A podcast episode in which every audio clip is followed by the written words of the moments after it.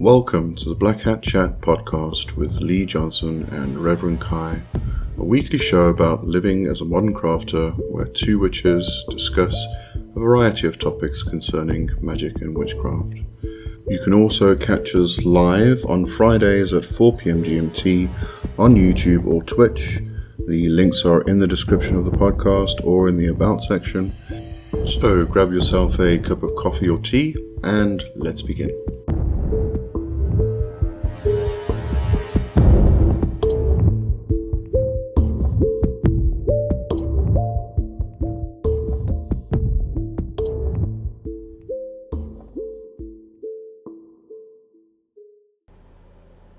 Right.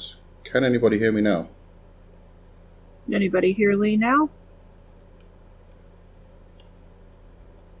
Yes, we got a yes. We got a yes. Was that a yes for my mic? Okay, there we go. Don't sorry. And on. Sorry, Alrighty. don't know what happened there. It, it it it deleted my mic for some reason. Right. We did- Change our settings this morning. We are no longer streaming on Twitch because we just weren't getting much engagement there. Yeah. So we are streaming on both of our YouTubes now. All right then. So, reverse. All right. Welcome to the Black Hat Chat, everybody. Good morning, good afternoon, good evening, and good night, depending on where you are in the world. Um, this is a collaboration between myself and Reverend Kai over there. It's just two witches that get together every Friday at this time and do a little little knitter natter chatter on the live stream. Uh, we have changed things slightly. We used to stream to this channel or to my channel and to the uh, uh, the Twitch channel. We are now not doing the Twitch. We are now doing both our YouTube channels. So it's my channel, PW Johnson, and Kai's channel, which is Across the Hedge. So please go and sign up for Across the Hedge. Uh, links are in the description. I made sure they should be. I, I did change them today, so they should be. We never know. Technical difficulties. Hopefully, we all have our shit together. Yeah. If, if, if they are not there now, I will go change them after this. Um, but go sign up there just in case I have problems with my stream, and then you can switch over to there and watch. Here, I will drop a link in the chat too. Because you never know. Never know. Never know. You know, when witches start trying to use technical things, it gets a bit funny sometimes. Yeah. Right. Um, oh, the other stuff. Uh, if you if you would like to join our Patreon or buy me a coffee, please do so. We have various tiers now, so we're not just doing please support us. We are also doing you can get lessons in stuff like tarot, cartomancy, demonolatry, and we'll add a whole load of other stuff about magic and witchcraft, chaos magic, everything else. Uh, I'm sure that'll come up sometime in the future. So if you'd like to join there, get a membership, uh, please do. There, we also have the Wildwood Temple Facebook group if you are looking for a community of like-minded people. And uh, I think that's all the announcements now. Right. So today we are talking about karma, dogma, and reincarnation. And when it comes to karma, I think uh, the saying uh, "bitch is a karma" or "karma's a bitch," uh, and all of those sayings. My favorite has always been, "I'm sorry, I drove over your dogma with my karma." Um,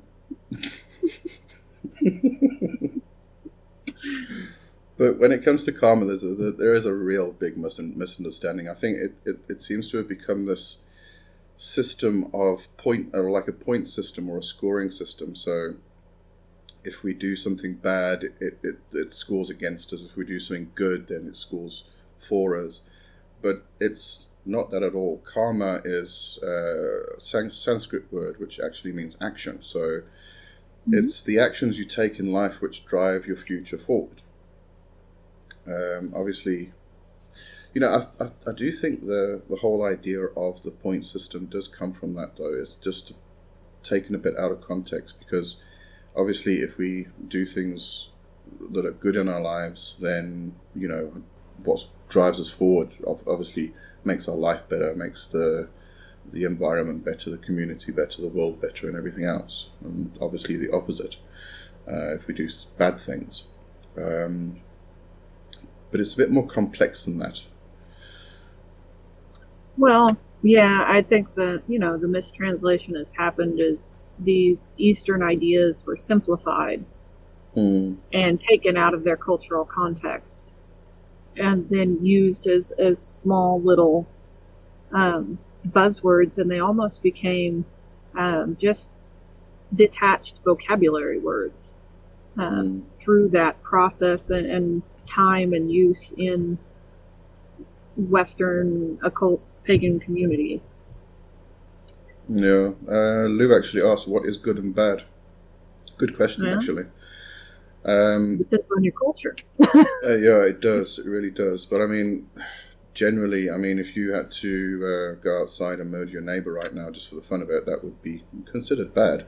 Um, it wouldn't be very good for you. It wouldn't be very good for your your or your neighborhood. Um, but at the same time, I mean, this whole discussion comes in as well with um, sorry, with um, the threefold, uh, the the law of three, um, and things like that from Wicca.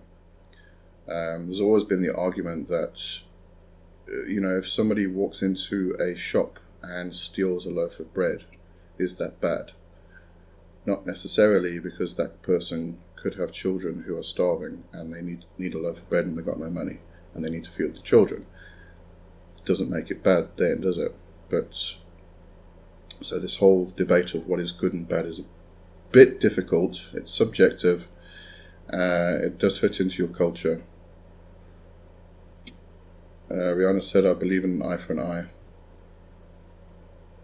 Yeah, and if somebody some just, people do. Yeah, if something somebody does something really bad to you, then you know sometimes they need. Uh, that's where the uh, uh, karma is a bit comes in. Well, I mean, if your culture is community focused, or if it's based on honor, or if it's based on um, individual, or if it's based on a spiritual progress, that's all going to affect what you think is good and bad, what you think is reasonable reaction and cause for action and that sort of thing, because those are all cultural laws, mm. you know, that determine what is considered correct, right, however you want to phrase it. So, you know, um, eye for an eye may work in a certain culture, but in another culture that would be considered terrible yeah. because it doesn't make sense according to that culture's laws. Yeah. I mean, I remember many, many years ago when my dad used to work at the factory. Um, he, he came home with an interesting story. One of the black guys, Zulu guy, he came into my dad's office with a, a new watch on his wrist. And uh, he says, "Look at my look at my watch. It's really nice." He says, "My dad said, where did you get that from?" He said, "Oh, I stole it from my brother." So what do you mean you stole it from your brother? He said, Well, he stole my radio last week, so I went and stole his watch. It was like normal. you know? mm-hmm. So it, it, definitely that cultural thing as well. Well, and there are cultural ideas also about like communal property, you mm. know, where family property is family property. It doesn't belong to any one person. And there's there's a lot of stuff like that. And not just in Eastern cultures, there's wide variation through Western cultures and through many others too. I mean, we're kind of talking about the East West today, but I don't want to forget that there's plenty of cultures and ideas and paganism influences that fall outside of those definitions. Mm. I mean, yeah, I mean, karma itself is an Eastern philosophy. Mm-hmm. Um, Scarlet Trist, hello, Cot Scarlet Trist. Yeah, it said depends on what the neighbor did. Yeah, um, also said, uh, what is the context of the karma, good, evil? Well, there is no context to it in that terms because karma is action. So depending on what action you take, as we said, it's going to lead your life forward. Um, if you're constantly doing things that are harming others, you know, it's going to affect your community, it's going to affect your environment, and it's going to affect you in a negative way.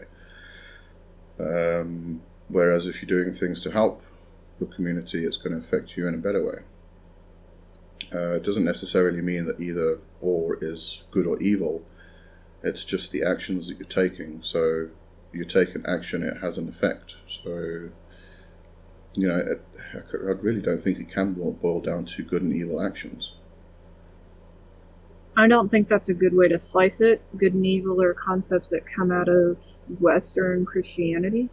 Mm, yeah. And while there are things we could point to and say are evil or are holy or are good in Buddhism, because karma is a Buddhist concept, um, or in Hinduism, the the culture and mythology that Buddhism is largely rooted in, but it's not that bad. Buddhism is a philosophy and a practice, but um, it's not the same as mm. the Western concept of good and evil that has this overarching faded story that goes with it. Um, especially with modern pop culture and all of the heaven and hell battles and demons and angels and everything that are popular in our stories right now. Mm. Um, the assumptions behind good and evil and the big backstories that go with that, I think it's it's important that we don't just wholesale export that um, or look at other cultures through that lens because then we lose a bunch of nuance. I mean, it could absolutely be said that karma is the law of cause and effect. That is one way to translate it, you know, but that is definitely not the whole story. Stripping away all of the cultural story that goes with it makes a mess of it. You know, karma means action, deed, um, thing that we do mm. you know, but it's also inheritance. We inherit our karma. Yeah. So, you know, there there's different ideas there. I find a lot of parallels in um, heathen ideas because heathenry has a huge, huge root in Proto Indo European thought and worldview. We think, we're pretty sure. I mean, this is constructing history that wasn't written down, so you know, nothing's absolute, but there's a lot of similarities looking at the uh, Vedas and the Eddas and looking at, you know, Hindu mythology and heathen mythology. And a mm-hmm. lot of concepts are very similar. And I find karma and dharma to be one of those things that has several similarities with Wyrd and Orlog. They're not exactly the same, they're not understood the same, but there's there's things that go together where you could say these perhaps have a common root. Mm.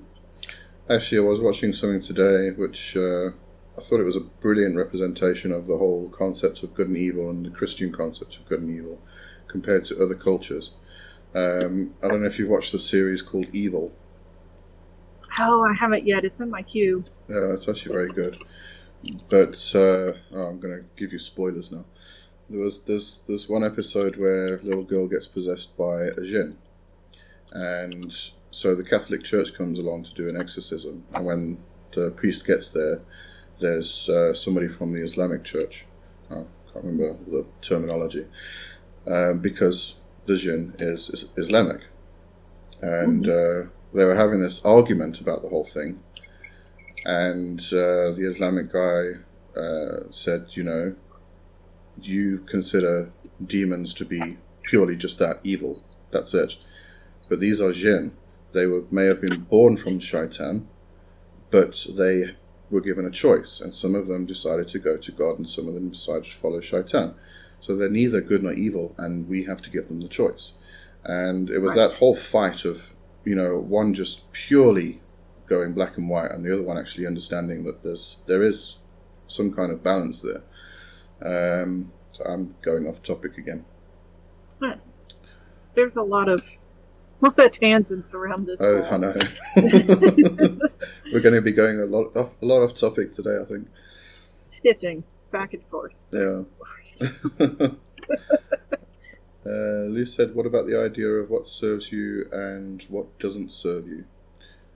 Yeah, I suppose you could look at it that way, but it's also not just what serves and doesn't serve you; it's also what serves your community um, and your environment. Because, well, Buddhism isn't an individualistic practice, so what serves you personally and what doesn't serve you personally is a factor, but it is definitely not the most important. Unless we look to Hinduism. Hinduism is different, and mm. it does have um, the concept of karma sometimes, depending upon the culture. Um, it's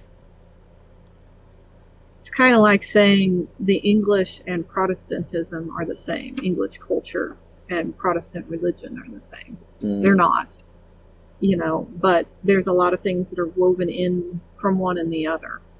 Um, but I would really hesitate to put it as what serves you and what doesn't serve you um, as related to karma because that's a really Western idea. Mm uh, of what serves me and what doesn't serve me, and I think it's I think it's too far from the concept of karma mm. to be in there. Yeah. Uh, Miss B, hi, how are you? Um, Rihanna, I agree kindly. I am saying, I'm not saying that I have my swords out the whole time, but because I'm a loyal person and respect people and their actions, I don't want anything less than that. Look, as we said, it depends on the situation, the circumstances, and the culture. Um, I mean, if, if somebody threatened my daughter, I wouldn't really give two hoots about who said what and what about karma or whatever. Um, you know, I'd take action. That would be my action. And was, if there's any consequences, I'll suffer it. So, but, uh, you know, generally speaking, uh, when it comes down to karma. It's it is about how it, it it's actually about how you want to live your life and how you want your future to be, I suppose. Um, well, your future life. Yes. Because karma really isn't tied into the idea of reincarnation, and as I understand it, all all um, non disclaimers here. I'm not Buddhist, mm. and while I've read about it, I have not practiced it and studied it. So I am not speaking from a place of authority at all in this case. Um, but as I understand karma, karma is the cause and effect explanation for the caste system, how people end up in variety.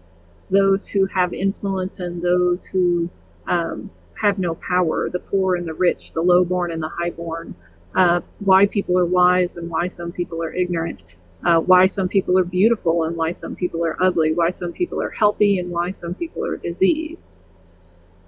It is because of karma. And karma is action, but it's also the inheritance of action. So it is your kinsmen and your home and where you're born it is the underlying cause for the things which we cannot explain that we inherit in this life. And as we work out our karma, as we work through it, we are laying the foundation for the next life, or perhaps achieving um, samsara and getting off the wheel, mm. which is kind of the ultimate goal to get off of the wheel of car- incarnation or suffering and get out of the physical form. And laying good karma that moves you through that system so that you are better able to achieve samsara or nirvana is part of the process but it's it's intimately tied in with reincarnation because it's a big slow process. What you do in this life affects what where you start in the next and but your your family and relations are all tied into that too so it kind of depends on who you're talking to how individual that idea is that there are some choices you can make that have that align your karma in the way you want to go. But there are some things that are out of your control also. Um, that, and this is where we get the idea sometimes that karma is fate. Mm, that's definitely not. You know, Mm. there are, there are things that are just going to happen. There are experiences you have to go through, uh, that sort of thing. And that's also pointed to as karma, again, cause and effect. You have to do this because in a previous life this happened. Mm. Uh, Rihanna asked, uh, "Is it not just to take responsibility for your actions?"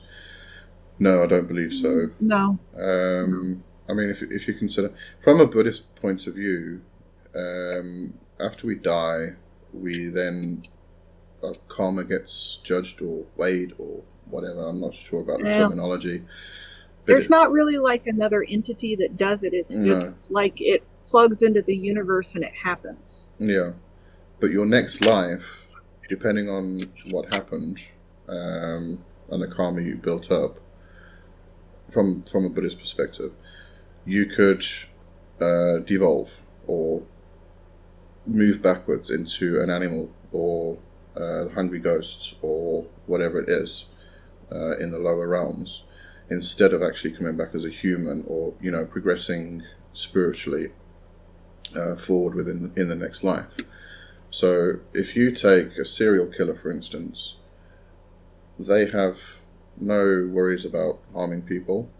Um, they probably take responsibility for every action they take. But from that perspective, it probably wouldn't mean they would progress spiritually. Um, they would probably move backwards because of the actions they've taken during life, which is harming people, harming the community, you know, etc., etc. And it's it's it's difficult. It's a difficult topic, especially Yeah, when you get karma isn't just spiritual either. Dharma is spiritual. Mm, Dharma is like the metaphysical stuff we can't really explain, you know, that's working out on a level above us. Karma is like, well, karma and utu are, are where we are in the physical manner, but um, karma is also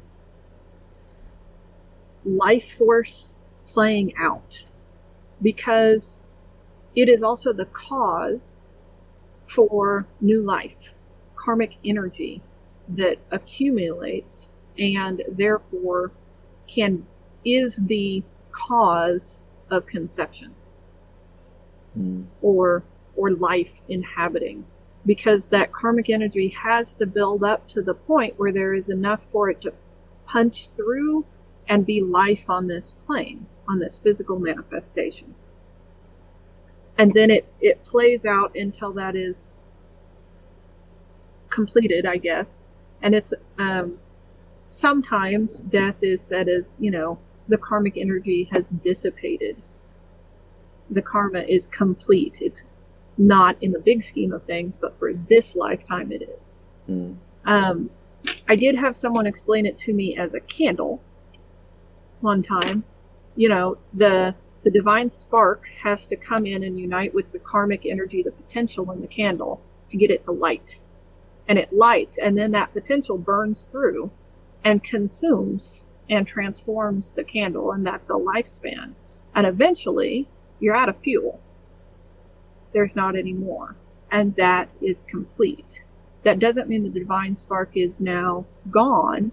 It means it has completed its manifestation. It's burned through all its fuel in this incarnation. mm, And it will happen again. But that's the idea that all fire is fire. It's not separate fires. yeah. You know? That's probably confusing.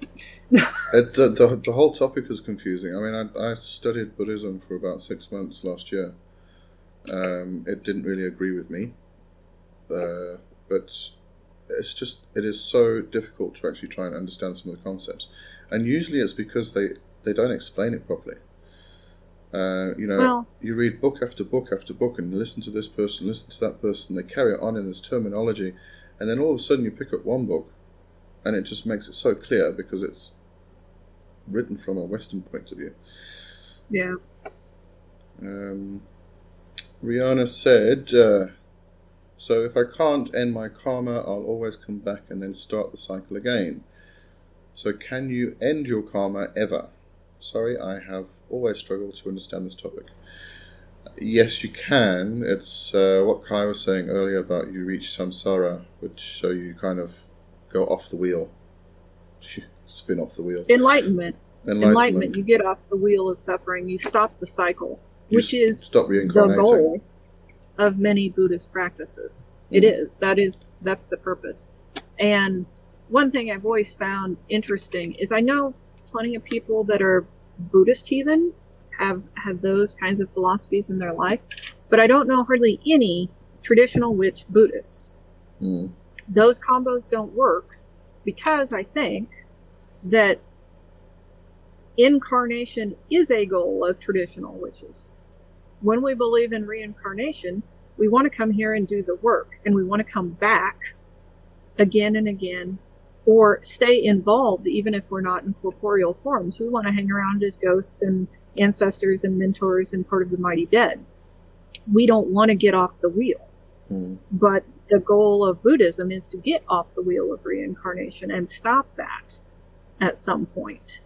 And sometimes it's understood as going on to something else, sometimes it's understood as just ending suffering. Uh, sometimes it's described as union with God or Godhead becoming part of divinity. Um, depends on the flavor of Buddhism.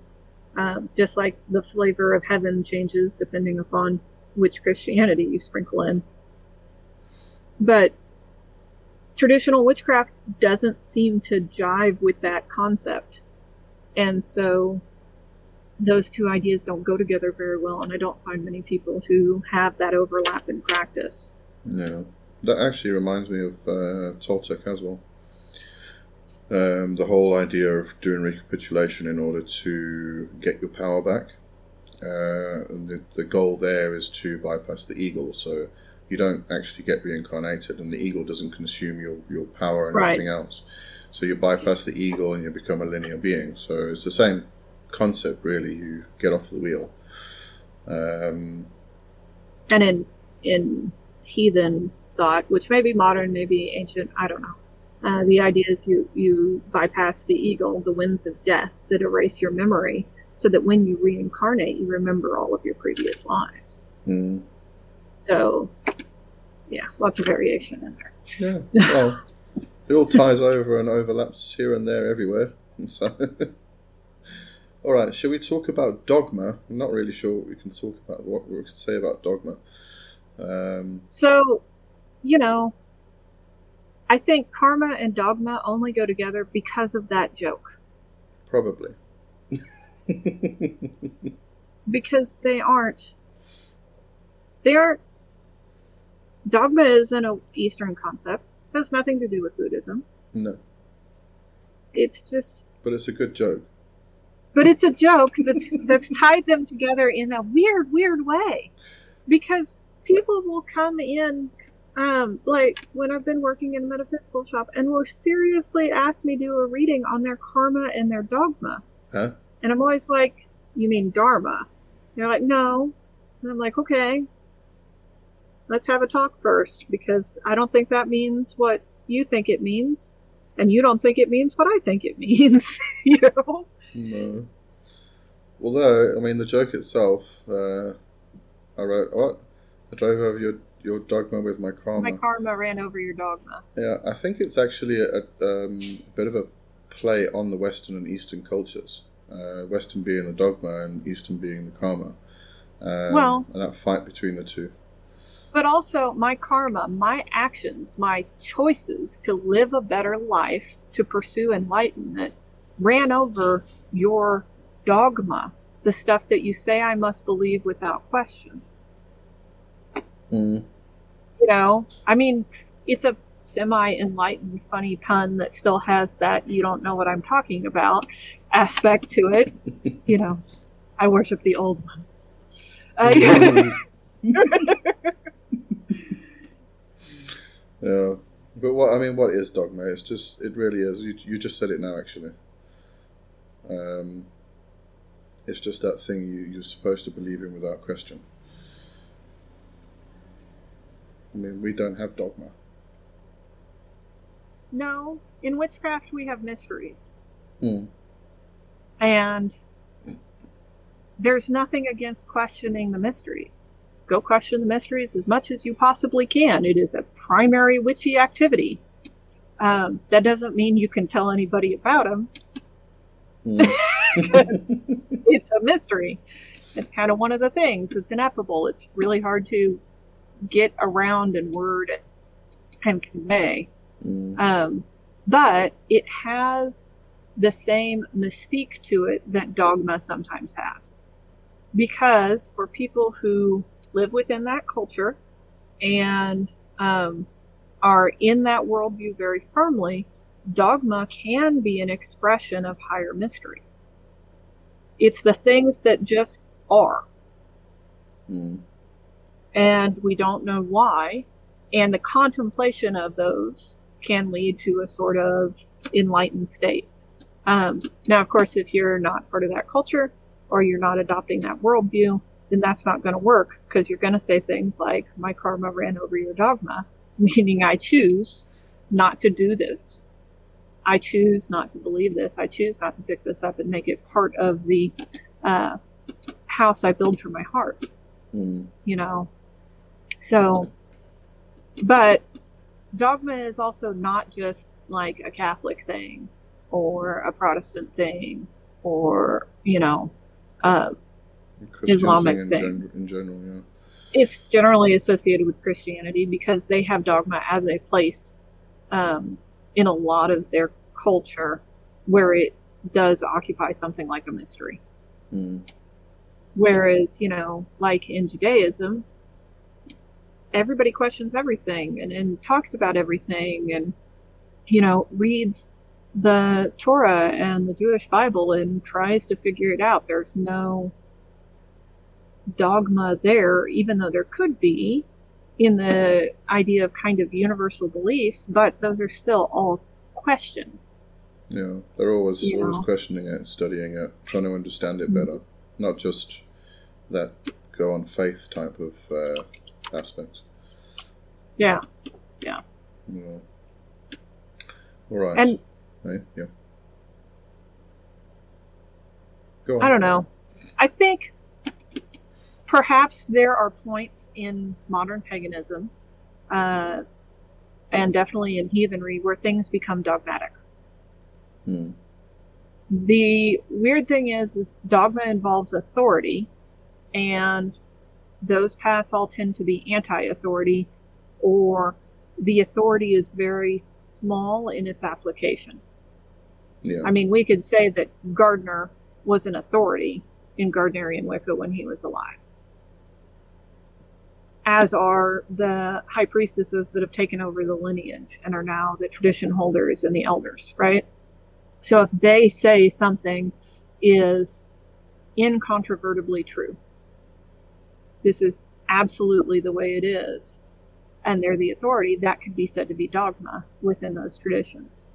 Mm. However, that's- I don't know that you can say across the board that Wicca or uh, heathenry or any particular branch of paganism is by its nature dogmatic. yeah, yeah. I suppose you, you, you could get covens where which have a high priest and priestess who say, "This is it, um, believe it without question." Uh, but that's just in a small unit. It's a yeah, it's a very small influence, and I mean that could happen, but I don't think we could say it of of the culture. Like in Catholicism, there is dogma. Mm. There is stuff in Catholicism that an authority says is absolutely true. And everybody You know. has to believe it. Yeah. Right.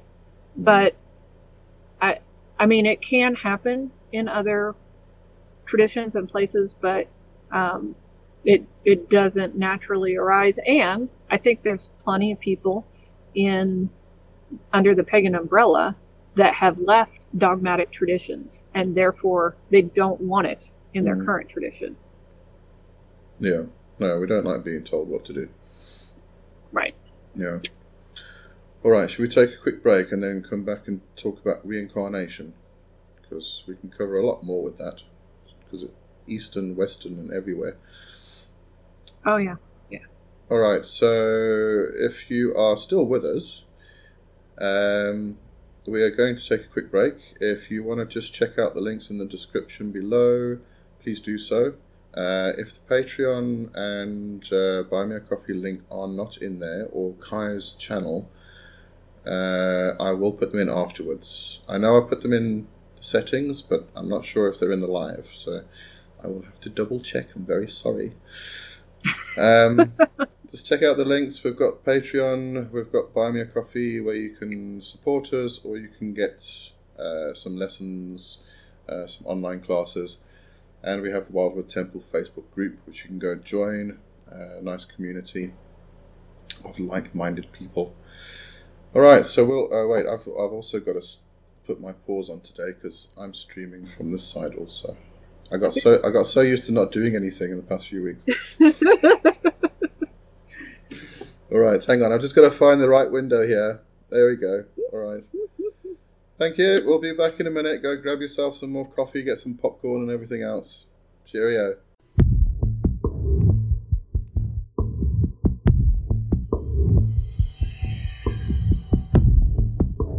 If you would like to support us or learn more about magic and witchcraft, then check out our tiers on Patreon and Buy Me a Coffee.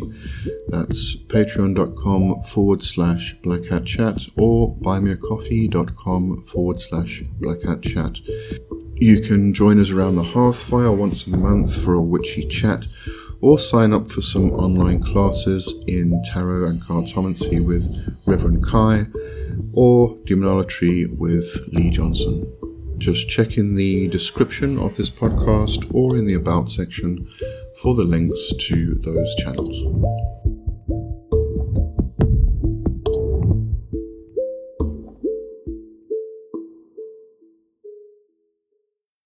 Hello, everybody. We are back with the Black Hat Chats.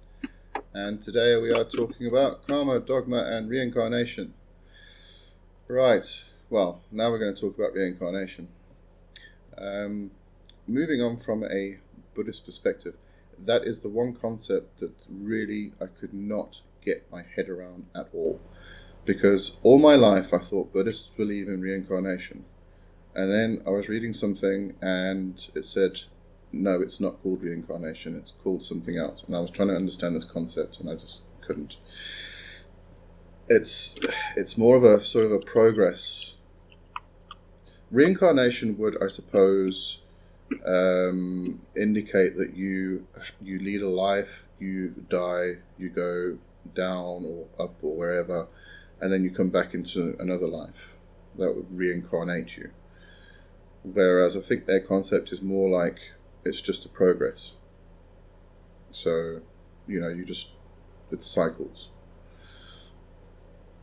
It's a bit different. Yeah. So it's usually translated as rebirth instead of reincarnation. Mm. And I think that's an important distinction um, because rebirth implies a physicality. Yeah. You know, people talk about reincarnating to another plane. You can, rebirth doesn't imply that. But also, reincarnation has got a lot of ideas attached to it these days. You know, Mm. um, so the cycle is samsara. And that is um, go through life, learn things, hopefully, do things, act out karma, and then time to get on the wheel again and do it again.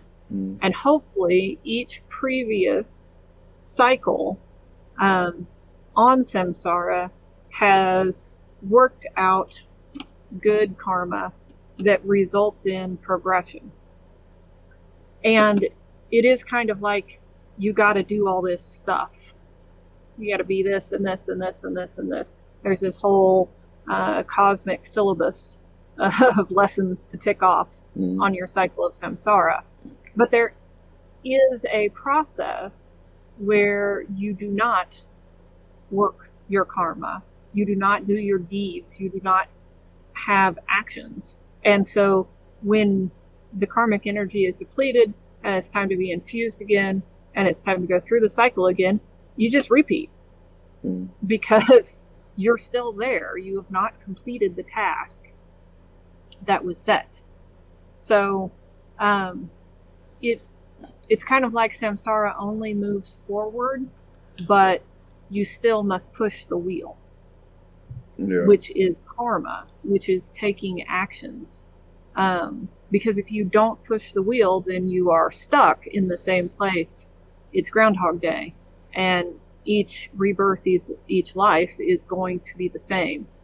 Now, I have heard some people talk about going backwards, so to speak, with the idea that there are lower levels, especially animals and insects and that sort of thing, that are lesser life forms. But I've also heard some people say that, well, if you can't learn it here, then samsara will auto load you up with an easier character, which is what we would think of as going backwards Mm. kind of thing. Um, so you know, if you didn't you didn't get if you didn't if you didn't get it at this level of difficulty, the universe just drops you down a level of difficulty, but you're still learning the same skills, lessons, still working out the same karma. So it's still progressing forward Yeah. but it may not look like it is, which is sometimes why you meet a fox that needs to learn about money exchange and you make a weird deal, you know. those foxes. I've also uh, uh, heard it uh, explained in terms of Kundalini um, and the energy that moves up Sushumna. Uh, anybody who doesn't know what Sushumna is, it's the central channel that goes from the root to the crown, and you progressively move your energy up uh, Sushumna.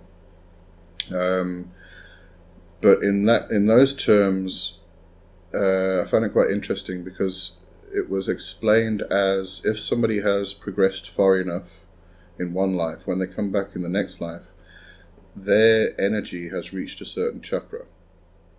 And when they're born, so they don't have to start, you know, if they're going to practice Kundalini, they don't have to start uh, raising that energy from the root. It's already at a certain point. And if we then look into Buddhism in the aspect of if you do move backwards, you go from human to becoming animal or hungry ghost or whatever, or just stick to animal. Um, the lower chakras below, I think, what animals and humans share the root and Muladhara, I think it was, but then their chakras go further down, which we don't have. So there's that whole thing of your energy kind of moving up and down this energy channel. Depending on what you did in your previous life, it's going to be at a certain point. So if it's lower than your root, you're probably going to come back as an animal, um, which I found quite interesting. Lady Kupera, hello. How are you doing? I am an initiated Kali Bhakta. Oh, cool. Okay. You should probably be on this chat then. we should have found some some experts who know what they're talking about. yeah, We need to do that more often. I think I think Um, I think in the future one will get get Lady Kupera on. and and you know there are there is variation in the concepts of reincarnation in buddhism. Mm. there are different uh, traditions that have different ideas about just how it works um, and how everything is structured. And then reincarnation doesn't just go with buddhism. It's a big wide belief Oh, yeah, over lots and lots of cultures.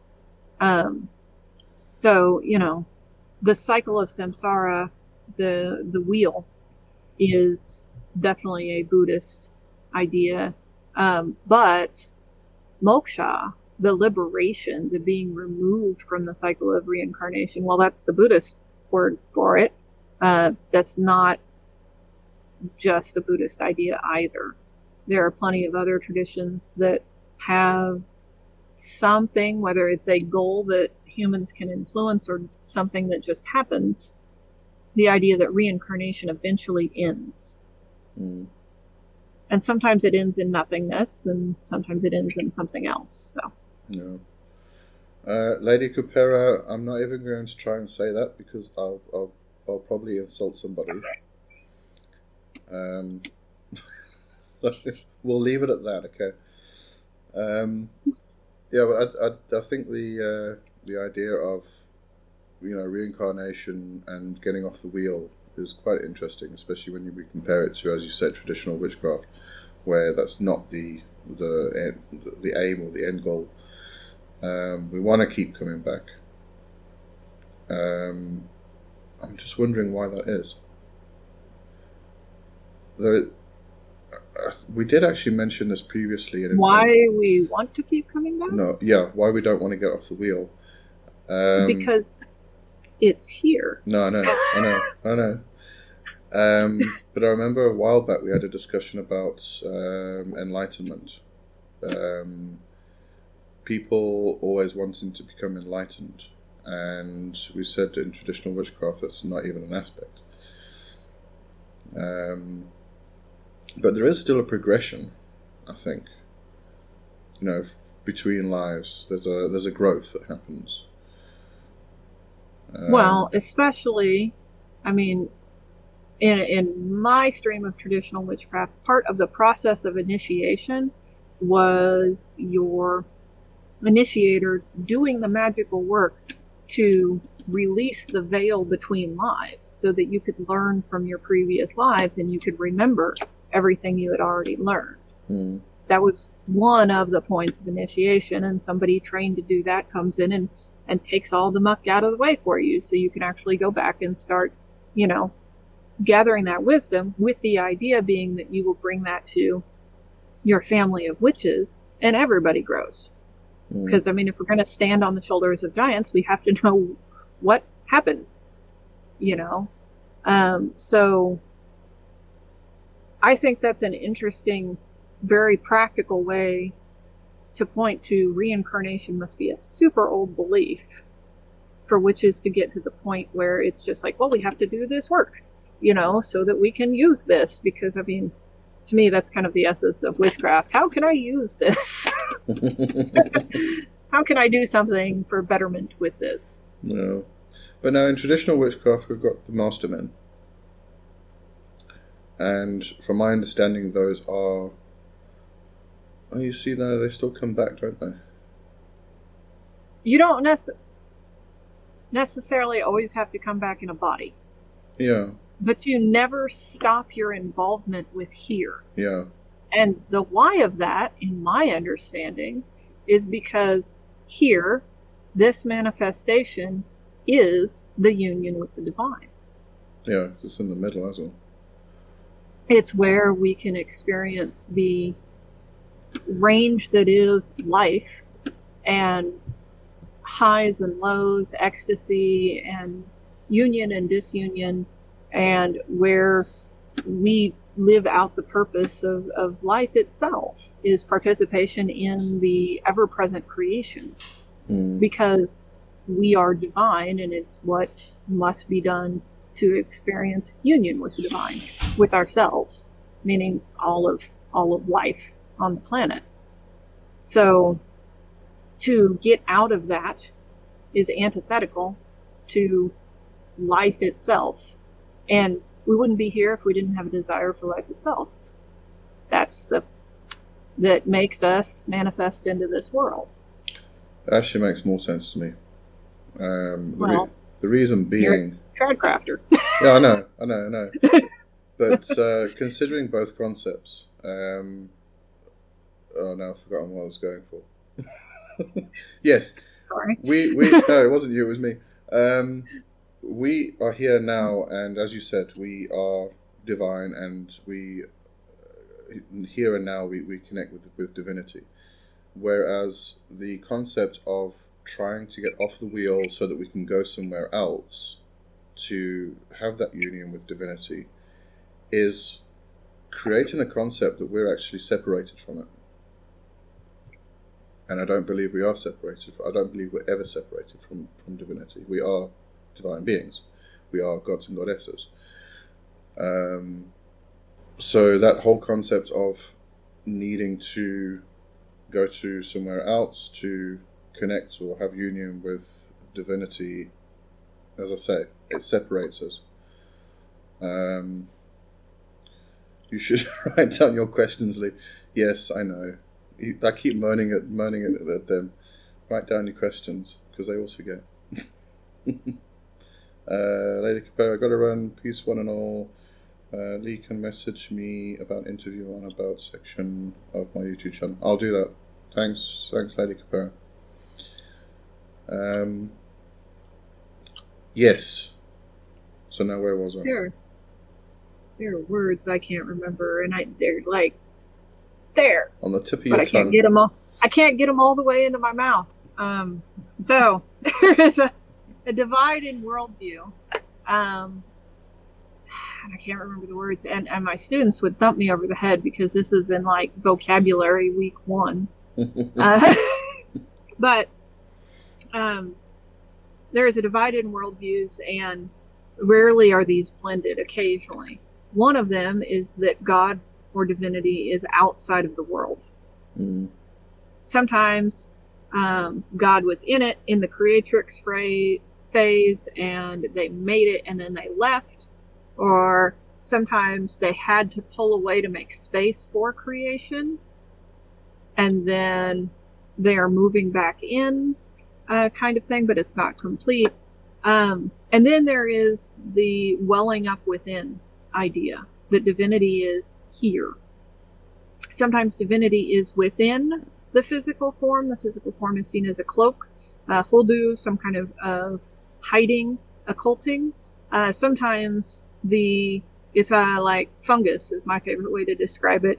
Uh, the mushrooms are the bit we see; they're the fruiting bodies, but the fungus itself is this massive, huge network that is nearly invisible under the soil and connects and communicates with everything and provides massive amounts of life through its unique transformation abilities. And so divinity is seen like that, in that the manifestations of physical realm is the the fruiting bodies, the bits we can see, but underneath the surface there is this massive network of communication and uh, transfer and, and creation of life from death. That process that we can't see, that we can't perceive, because we're on the life side of things mm, you know? So those two worldviews of of divinity is in here divinity is out there tend to be one of the the dividing lines for how we relate our worldviews our concepts to one another. And if you think divinity is out there and the goal is to be with divinity most of us really like that ecstasy kind of process many of us are drawn to that as a spiritual thing although not everyone then it makes sense to get out of here and go there, mm. right? But if divinity's in here, then you don't want to leave. You want to come back as often as you can. Yeah. Wouldn't that be also be the difference between esoteric and exoteric? Esoteric being divinity is beyond, um, and therefore you you uh, pray to divinity outside yourself, whereas es- exoteric is within. I mean, it could be. I've never heard the terms used that way. Oh, yeah. Oh. So I'll, I'll, I've always understood them. There are terms for what I talked about that are words that mean remember. exactly what I said, and one of them starts with trans and one of them starts with inta, but it's the Latin root that goes after the prefixes that matters, and I can't remember what they are. Yeah. Just put your mouth over this way. I'll push it in quickly. there you go. Uh, it's on cards if I have any cards. right then. There we go. All right. That's reincarnation for you. Thank you very much. I think we should talk about the the Tradwitch version of reincarnation. Yes. Now, of course, you know, you ask a Tradwitch one question, you'll get at least two answers. So there's no set thing. But I think I heard this story of Ceridwen's Cauldron from Peter Paddon Mhm. long ago. I've heard it retold in many, many ways. Um, that there is the cauldron of life constantly boiling and moving, right? Ceridwen stirs the cauldron.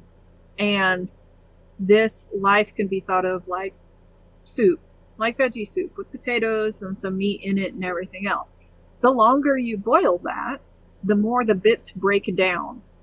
They flavor the broth, they're still there, they don't disappear, but they're no longer solid.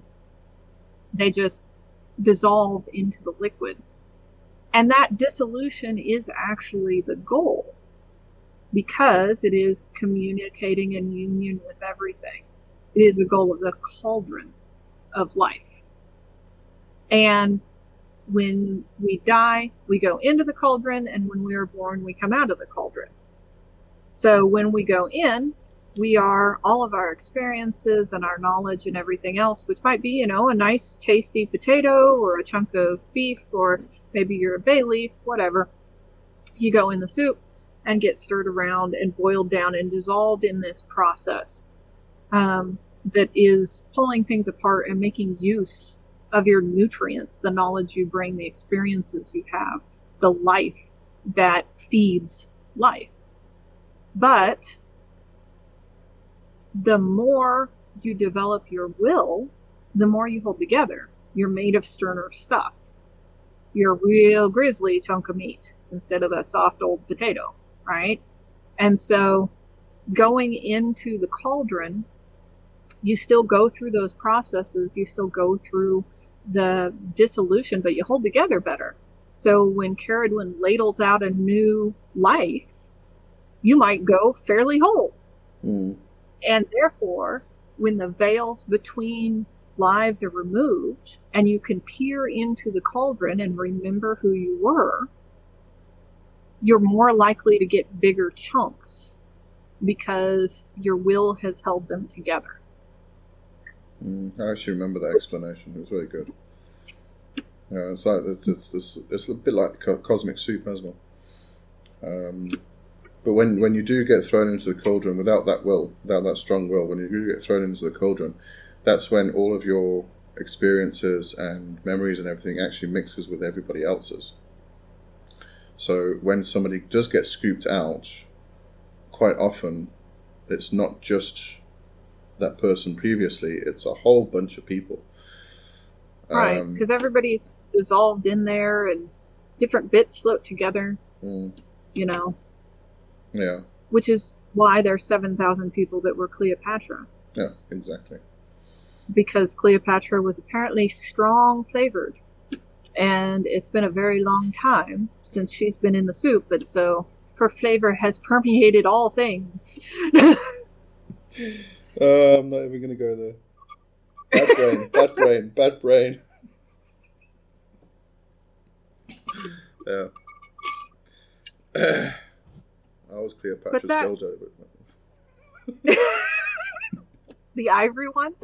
Um, that idea of reincarnation, I think, has to have some sort of roots in Northern European old indigenous ideas, maybe. Mm-hmm. And um, so how that develops through various cultures is interesting in that there's not a lot of debate about how long you're dead. Dead time just happens, just like lifetime just happens. You know, it's not three days and you're back and so on and so forth. And again, we take the view of how can we use it? What can we do with it? Mm. How can we we make things you know, better. But because the underlying view is that the divine is here and we want to participate in here, it's use it to participate in here. Use this process that we see as an inevitable process because there's nowhere that I know of in traditional witchcraft or other no- Northern European lore that is how to stop reincarnating. Mm-hmm there are ideas about it happens, you know, but it's not like a choice you pursue. Yeah. And of course, I may be wrong. I don't know everything. You're never wrong. Um. I would. I learn things by being wrong a lot. yeah, we have to, don't we? Um, there was actually an interesting question that came up a while back, and I can't remember where it was uh, how long does it take to from from the point of death to the point of rebirth or reincarnation? Mm. Um, and I don't think there's any definitive answer because when we die, we go into an area or a place or uh, a realm where time is completely different and moves completely differently. Um, so, I mean, it could be the next day, yet that being has spent hundreds of years uh, in the other world. Um, you know, so it's a bit difficult that one. And also, how do we communicate with the dead if? Oh, I, I know the answer to that one. Uh, That's why we did that whole necromancy thing. yeah. Um, well, I think there's a lot of debate in every culture about what happens after you die and how long does it take. And one of the reasons for those is funeral rites. Um, if your working is to do something with the bit that survives after death, whether that's to get them to the other side, to make sure they don't become a draugr, to help them come back as a knowledgeable witch, to turn them into a familiar, whatever it is, you got to do it at the right time, obviously, Mm. right? You got to time it so that their soul doesn't carry on to somewhere else and you lose the opportunity, or there's still enough of themselves before they dissolve into the oneness of the universe, the cosmic soup, that you can grab them and, and help them do something, or, you know, lots of philosophies, but timing is really a question that comes up again and again and again, and there aren't any places that seem to all have the same answer. Everybody's like, it's three days, it's five days, it's seven days, it's 49, it's one moon cycle. It happens at the next conjunction of the sun and Mercury. Only at Samhain. Only when you hear the wolves call. Only on a blood moon. You know, it's like, uh, so, uh, No. Um, and that also that other question of, uh, you know, when somebody dies, say they died 100 years ago, you know, if they've reincarnated into a new life by now, how can we communicate with them as the dead? But Right. we were just talking about uh, uh, the, the cauldron, the soup. And so if they got placed into the soup and they got dissolved and all of their memories and everything got stirred around, yeah, they got picked out at some point with other memories, other people, but we can still communicate with the soup. because they're still imprinted into the suit. Yes. Um, so, uh, this is from my childhood, and theoretically, I think it's Czech mythology, but um, not real sure. It might be Romani too. Um, but the idea was that when you died, you left all of your memories, your experiences, and your skills over there. The divine spark kind of went through and was washed repeatedly. And all of these layers of everything you accumulated in this life get washed off and into these various pools on the other side. And so pain and grief is in one, and skill is in one, and knowledge is in one, love is in another, so on and so forth. And then once you are completely washed clean, then there is the prospect for reincarnation. So you come back clean every time, right? But of course, this wouldn't be a story if there wasn't some way to go over there and get to the pools, right? and so there are techniques, um, magic techniques to go and drink from these pools, and songs to sing that make sure that you're calling your own memories and pain and so on and so forth, and not somebody else's. But there are evil ways to get other people's stuff too. It's just harder because there's no affinity there. But you had to be very careful not to get hit by the waterfall, or you'd it'd all be washed away, and you'd forget why you were in the land of the dead, and you'd just go on through and die and complete the cycle because it's a kind of a conveyor belt. That's what people do, Mm. you know. So I don't know where I was going with that, but just an, another view of reincarnation. But if you can, if you can go back somehow and and get all the memories of a person, whether it's your own or someone else, you know, then you can you can still communicate even though they have reincarnated. Mm. and here we come to what is a person? Is it their memories and their experience? Is it the inner divine sparks that animates them? You know, which which bits of soul count for what? Yeah, no, true. Icky wicky timey wimey stuff again. Um, in my youth, my early youth, I was like 12, 13, 14, with the Lobsang Rampa books. Um, I remember a concept that he spoke of, and recently heard somebody else speak of the same thing, um, which I found quite interesting because it wasn't associated with Rampa at all. Because a lot of people consider Lobsang Rampa to be a fraud, but regardless. Um, the concept was that when you die, you go to a place that you imagine is death, is heaven, is whatever, whatever you thought of of uh, heaven would be, or the afterlife would be in life. You then go to that place, and then you start to see sort of things out of place and things not matching and when you when you finally understand that this isn't actually real then it all falls away and then you go into the Hall of Memories, he called them, uh, where you relive your, your life. Uh, and then you can go on to understand if you completed your task in this life, if you learnt the lessons you were supposed to, and then you get assessed, and then you come back again. Um, and the the person you come back as and the family you get born into and things like that are determined on whether you actually learnt your lessons and did or completed your task in the previous life then you come back. And I, I heard somebody else talk about this recently, um, totally unrelated to it. But uh, yeah, that's that's probably one of the first concepts I had when I was growing up of life and death and reincarnation. Little, one says, reminds me of conversations with God books. Mm. It reminds me of, of karma. yeah. Yeah. Did you do your job? Did Yeah. you learn your thing? Did you learn your lessons? Yeah. Yeah. And how well you learned your lessons and and understood them determines your karma for the next incarnation, the Mm. next birth. Yeah. But yeah, interesting concepts.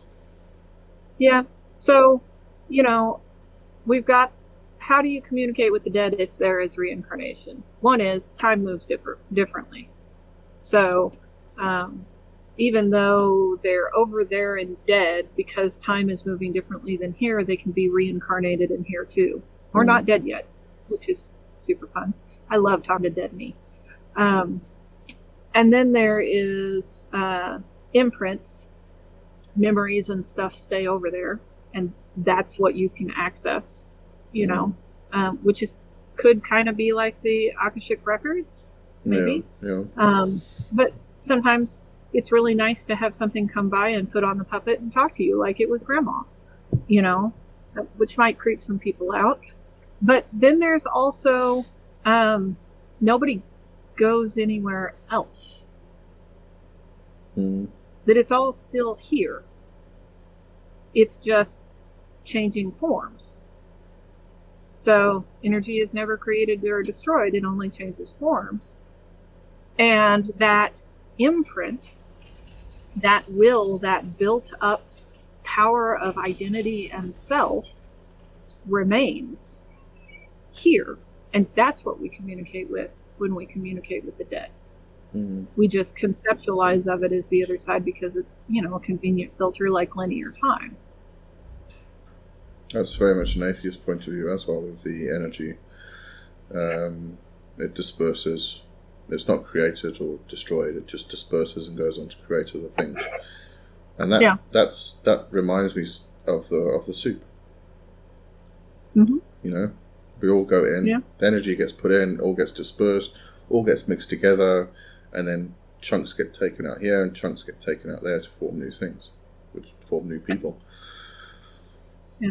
Yeah. and then i have to be a, a true traditional witch and select d perhaps others you you know we don't know we don't really know how it all works i know that when i go to the hall of my ancestors i can talk to them I Mm. know that when I call upon the mighty dead, some mighty dead show up. And you know, they, the dead feel different than spirits. The dead feel different than demons. The Mm. dead feel different than gods.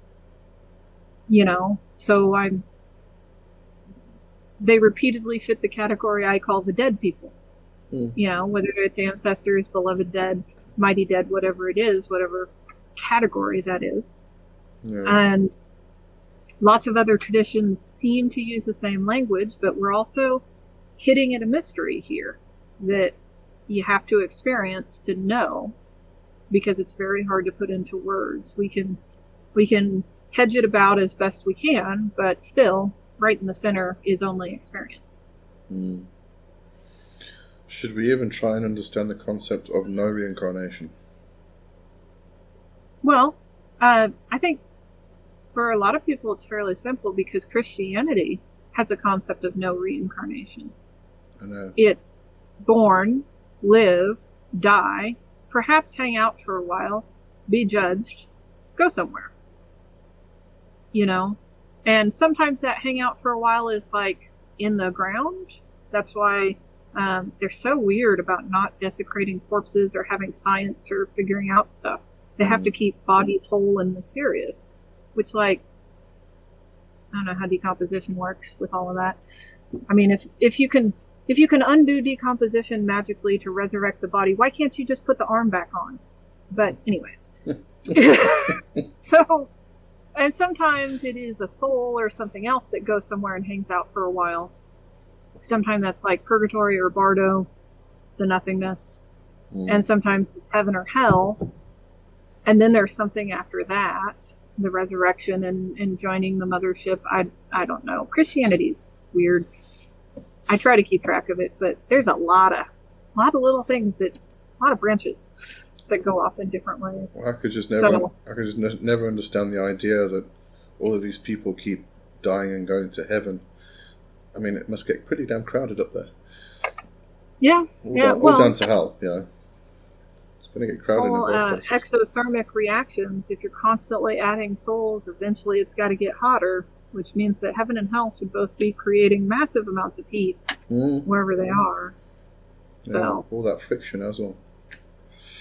But it does seem to be a very linear process in that birth leads to death leads to after death, Mm, you know? And some I've heard Apologia explain that God is a constant source of creation and that's where all these new souls come from. Some I've heard explain that like there's a finite number of souls and eventually the water dripper thingy runs dry and no more souls. mm, you know and some i've heard like well only we the chosen ones have souls you know some racist othering bullshit for excuses for being a bigot to make other people not people. So i, I don't know. To me being in nature and observing things for a while stuff that dies has got to come back some other way i mean you Yeah. know vegetables rot and turn into soil and worms eat them and then new things grow. Is mm. it exactly the same? No, but death has to be a transformation of some sort.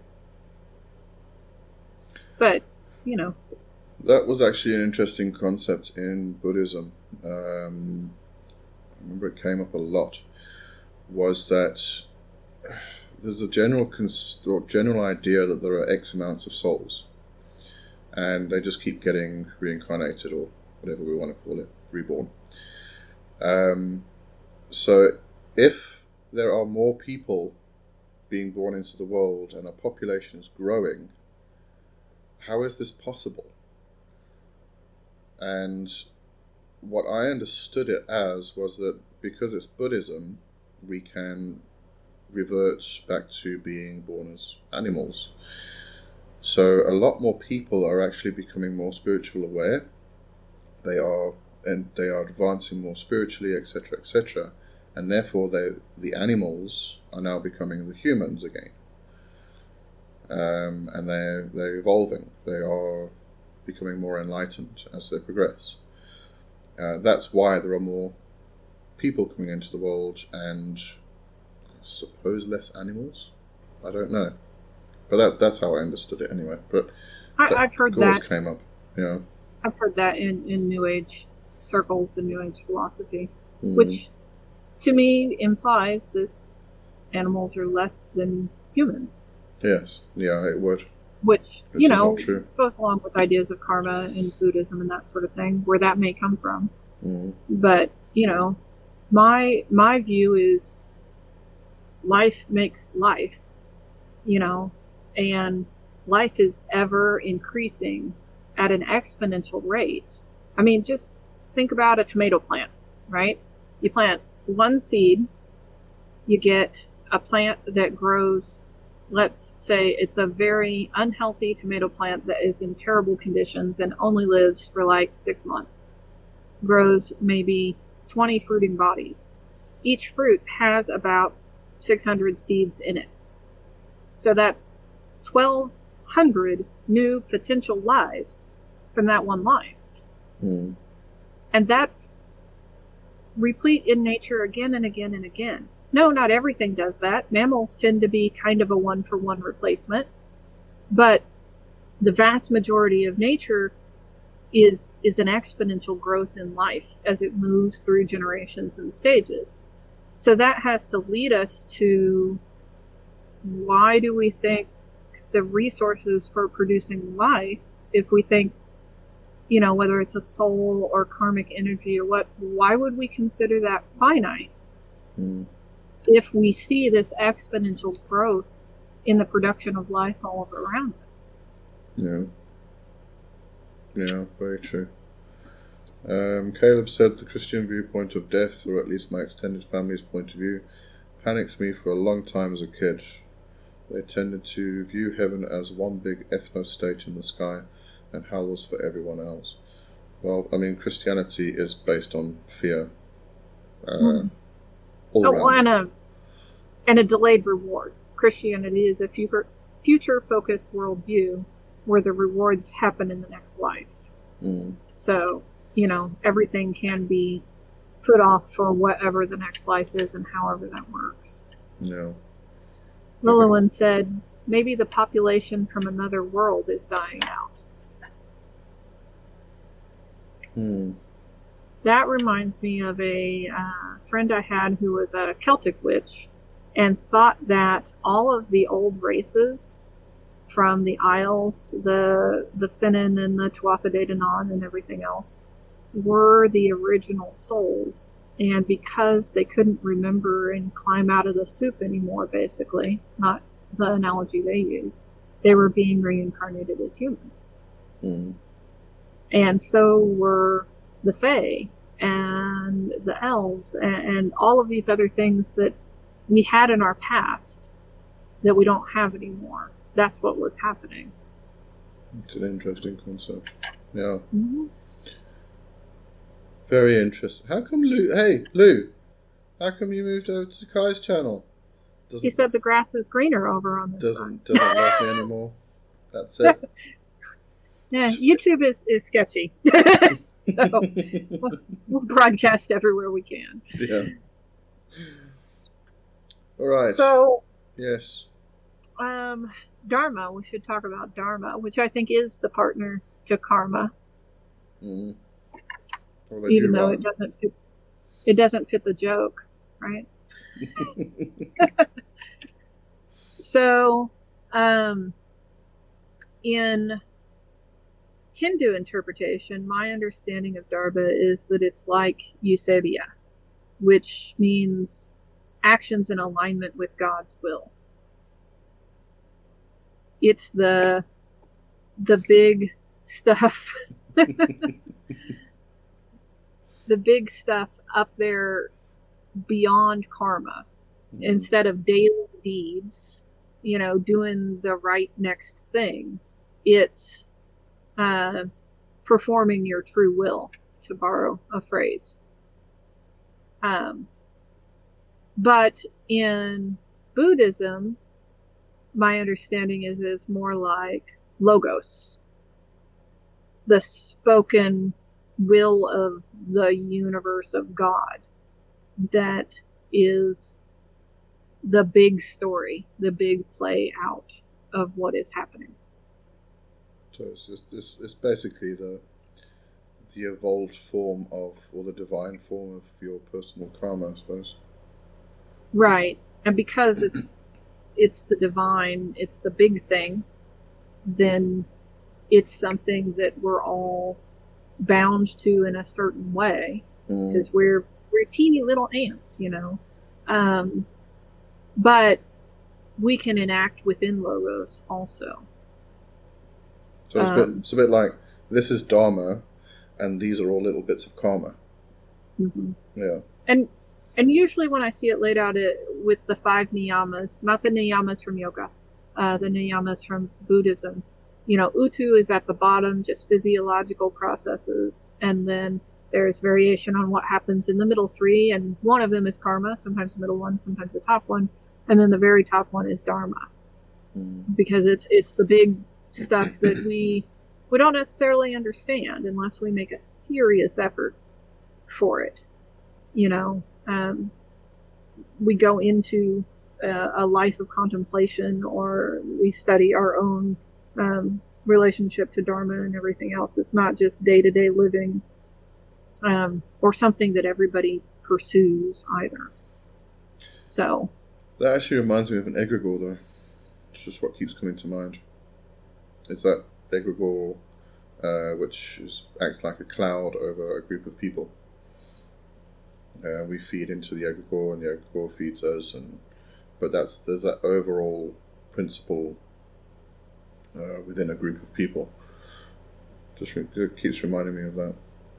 Yeah, I think interestingly enough in, in Buddhist philosophy, maybe hopefully I'm not speaking out of turn here, um, that Dharma can be exercised by participating in contemplation of divinity. Mm. Because thinking about divinity is reaching for union with divinity, is therefore part of the Dharma that has been laid out for us to do and helps us achieve nirvana, which results in, you know, getting off the wheel. Achieve union with divinity, get off the wheel or decide to come back. I mean, the Buddha decided to come back because he had more teachings to, to help people in suffering. So it doesn't always have to be this linear train ride. Um, yeah. You, you know, you there can, are, there are choices. You can now get off the wheel or do X, Y, and Z. Yeah. But um, my understanding is it, it was the Buddha's dharma to come back and share with humanity how to be released from suffering.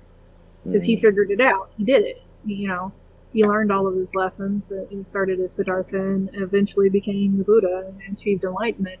And he said, I, I you know, I gotta go back. I gotta tell people how to do this. Well, Caleb's got a question for you. Uh, astrologically, do you agree with the interpretation that the draconic star chart is your karma and your birth chart is your Dharma? Nope. Nope. um, so, your birth chart, I would say, if we're going to push those together, your birth chart is your karma because it's personal and it's related to you, what you inherited, what you got, where you're going, what you, what your resources are, the people around you, um, the people that have major influences in your life, your partners and your parents and your children and your siblings and those sort of things. Um, I don't know what a draconic star chart is. Perhaps um, Venus rising or a Syzygy or something like that. I'm an old school astrologer, like pre 1500s, old school. Um, I don't do much modern astrology. I've studied it, but it's not my thing. And so a lot of those um, modern astrological interpretations that involve things you can only see with a telescope, I don't use very often because I have more than enough techniques in Renaissance and Hellenistic and medieval astrology to answer my questions. But I don't think Dharma in the concept that it is up there in the the divine level is something that we could encapsulate in an astrological chart, except perhaps if we could somehow chart the birth of divinity, which some people have related to the birth of the cosmos, which would be like everything's all in a clump together. That's the beginning, astrologically speaking, before the Big Bang. You know, um, like there are charts for the birth of Jesus Christ and the birth of Buddha and the birth of Muhammad, peace be upon his name, and all those sorts of things that have these amazing, beautiful harmonics astrologically. Um, of course, they're all backdated and, and guessed at and reconstructed, but even those I don't think would fall into Dharma because they're still connected to a physical incarnation of a person. They might be very influential people that, you know, have a very blessed place, but I think Dharma is bigger than any one person. It's bigger than a nation, even. So I don't know that we could chart that somehow. I suppose if it's, if it's divinity itself, then it would be bigger than the planet, the cosmos, well, the universe etc., etc., etc., because it envelops everything. Yeah. Now, I'm sure there are some different ideas in Indian and Vedic astrology about Dharma and Karma and where that all is in the chart and how that all works. I, I don't practice Vedic astrology, so I, I can't talk on that.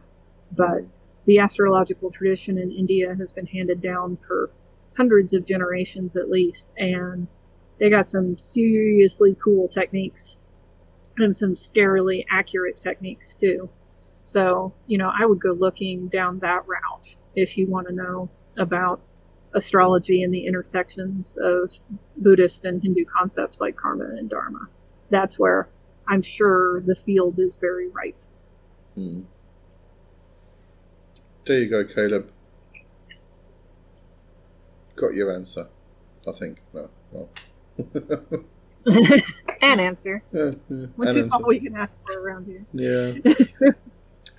All right. Anything you want to want to mention, or shall we wrap up for today? Well, I think all of this touches on the idea of cultural, um, not necessarily this is an appropriation. Well, it is if you're writing a book and telling people wrong ideas, but cultural rape, I guess. Don't go plucking things out of context. Mm. You know, we can absolutely learn from other cultures and concepts and other worldviews and other ways of looking at things. There, there's, you know, tons of things we can learn. But when we just pluck one petal off of the plant and then go show it to somebody and say, this is the essence of the rose, you know, it, we're losing so much context. And I think karma is a really good example of how that has happened. Yoga is too. In the West, when you say yoga, people think it's in like a or exercise like aerobics or something that you would do at a gym. Yeah. In fact, You I'm- know. I'm seeing more and more of that. Right. And and that is super weird to me. Mm. Super weird. But um so you know, study other things, but study in context. Look at the whole worldview. Look at the entirety of what it is. And if it's useful, if it teaches you something, if you can improve your own understanding of your worldview, even to go, ah, that's not for me. like that whole getting off the wheel and not coming back here, I don't like that. At least you Mm. figured out, you know, that that's not your thing, and you know now, and you know that other people have ideas that are different and other ways of looking at it. But just plucking out ideas and simplifying them and taking them out of their cultural context and taking them out of their worldview that they're rooted in, I don't think does anybody any favors No. at all. You know, me just coming and saying karma is cause and effect, or worse, the law of three, doesn't help explain cause and effect, karma, or the law of three. Mm. You know? So,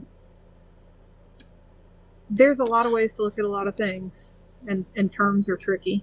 Oh, Super these, tricky. yeah, and I think these terms are very tricky. I mean, as I said trying when I was looking into Buddhism, the trying to understand the concepts. Um, ooh, very very tricky. Um, and when you're looking at karma, karma has so many different levels to it, and so many. It's just. It's not just you know karma is, it's karma is this, this, this, this, this, and this. Um, and you you've really got to understand it uh, to actually know what know what Buddhists are talking about. Um, And- Worldviews, religions, mythologies, traditions, they're interconnected. There's a bunch of pieces that go together and rely upon one another. mm, You know, you you can't talk about karma without talking about reincarnation and samsara. You can't talk about dharma without talking about concepts of divinity. mm, and whether they're here or there. You know, so you got to look at the whole picture.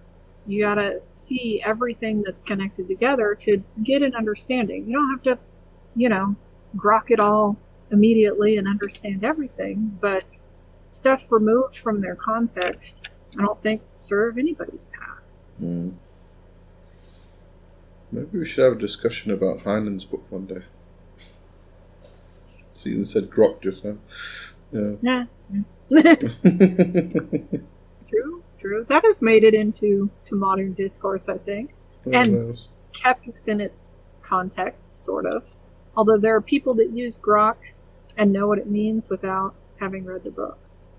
You know. Yeah, because it's actually, I think it's actually become part of the English language. Uh, you'll probably find it in the dictionary. Um, but I remember I came across Heinlein's book. Uh, if nobody knows what I'm talking about, Stranger in a Strange Land. Uh, go read that. Heinlein. Um, but that was a big concept with Oberon Zell years back. Hmm. Yeah. Yeah. I think he based his that. whole philosophy around it. Um, yeah. Anyway, getting off track again.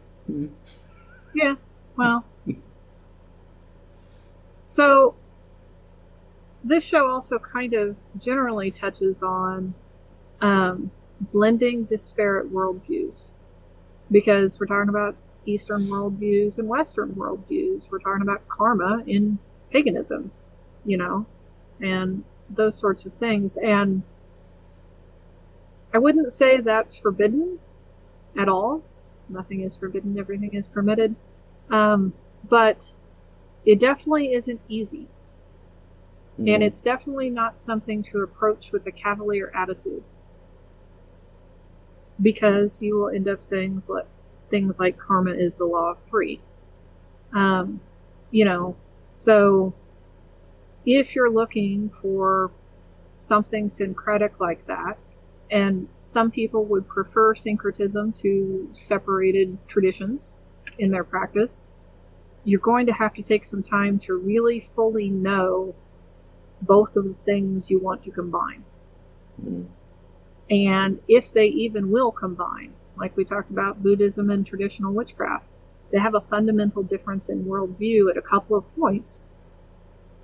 And they don't fit together well because of that. It would be very hard to make a syncretic traditional Buddhist witchcraft path Mm. you know, without chunk, chunking off large chunks of one path or the other, probably both. You know, and then is that really what it is? If it's not a, a blend of two, if it's just bits and pieces. And the other thing I would say is um, when somebody tells you what something is, like somebody tells you the definition of karma, take that and file it away and ask like 50 other people. Yeah. because No, that's true. That's true. Any concept. Yeah, we all have our own ideas. We all have our own definitions based on our experience and our understanding. And I mean, even Lee and I's ideas are different about things. Mm. You know, how often does one of us say something, the other one goes, "Ah, no, Yeah. I don't think that." and so, you know, the first definition you hear, or the first um, way it's framed you hear, isn't going to be the one that you decide to end up with and use. And it doesn't have to be, and you can change your mind. Mm. You know, more information. It's the definition of intelligence, gaining more information and being able to make a new decision about what you know. So allow that to happen. I know early on in most witchcraft paths, Wicca, witchcraft, paganism, whatever, I hear people all the time, but what is the right way? You know, how do I do this? What is the right herb for this? What is the right candle color? Do I need this cauldron? Do I need this incense? And there's plenty of witches that have been practicing for a while that will go, there's no right way. Do what mm-hmm. feels right. Well, if you don't know what feels right, it's hard to do that. But making that transition to a worldview that has a right way, to a worldview that has a works or doesn't work view, can be kind of a rocky transition. Hmm. So I understand it's very hard to know what feels right and what works when you're new to things and you don't have that experience. But allow yourself the opportunity to make mistakes and to not know things so that you can learn that experience and therefore learn what works and what feels right. And keep growing. Because that's that's a, a lot of people's problem is they, they get stuck on they they come from one they come from a dogma. And they go into something which has no dogma but they create their own dogma. And they get stuck in it. And then they just they cannot move past it. And they don't grow. Uh, so keep questioning. And if something doesn't make sense go and read the same thing from 10 different people and see if one of them clicks uh, somebody Yeah. somewhere along the line somebody's going to make sense to you how they explain Now, it if you were if you were raised in a dogmatic tradition that had authority that could tell you what was absolutely true, there's a kind of surety in that. yeah Truth is absolute. There is one truth. It is absolute. You don't have to question it because the authority figure told you what it is. And a lot of times we don't realize that we leave that world to another one and go, where's the authority figure? What's the absolute truth? mm, because we want that surety. We want that ease that was there in, you know, the previous understanding and not everything is dogmatic. And you can't, you can't go asking for it when it's not there. Um, and don't make it up either. And by that, I mean, don't decide that this person or this author or this website is the authority figure, and therefore whatever they say is absolute truth. mm, I see that a lot, very, very frequently. Sometimes from people who have set themselves up as authority figures, but way more often from people um, that just assume and decide that so and so is an authority figure, and therefore everything they say is gospel truth. And then when it doesn't work out, they get very disillusioned. You know, and really, really try not to do that. It, Yeah. It's a easy trap to fall in, but it's not. It's not going to help anybody out in the long run, and it's definitely not going to help your witchcraft. mm. Uh, Caleb said thank you and uh, for the answering the uh, astrological question. And Useless, Useless Familiar has just joined us. You are late. Very late. very, very late. Very, very late. You can have the white rabbit costume for the day, right? Yeah. Oh, I, I dressed up as, as the White Rabbit once. Yeah, was, I think it was my mother's birthday. It's, uh, 80th birthday, I think. I was the White Rabbit. Yeah, in the limousine. All right then. okay. On that note. I dressed up. as a rabbit. Oh. All right then. Thank you for joining us, and thank you, Useless Familiar, for joining us. Uh, better late than never, I suppose. Um, next week we are going to talk. We are doing the definitions next week, aren't we? Mm, you said tools next week. Oh, sorry. And tools. definitions the week after. Okay, sorry. We are going to be talking about traditional witchcraft tools generally. Uh, in the future, we'll start breaking them down and um, go a bit more in depth into each one. But uh, we're going to have a look at the tools generally in traditional witchcraft, and uh, then we'll see you there. So if you haven't joined the Wildwood Temple Facebook group, uh, please do so. You'll you'll love it because it's a community of like-minded people, just like us. Um, if you would like to learn more about tarot, cartomancy, demonology, magic, witchcraft, etc., etc., etc., and actually get personal instruction from either one of us, then you can sign up for a membership at Buy Me a Coffee or become a patron patron at Patreon. Uh, links will be in the description. I will double check. And uh, so we will see you all next week. Oh wait, I've got to switch off because I'm I'm controlling the site. Almost forgot again. all right. Thank you, everybody. Thank you all. See you next week. Cheerio.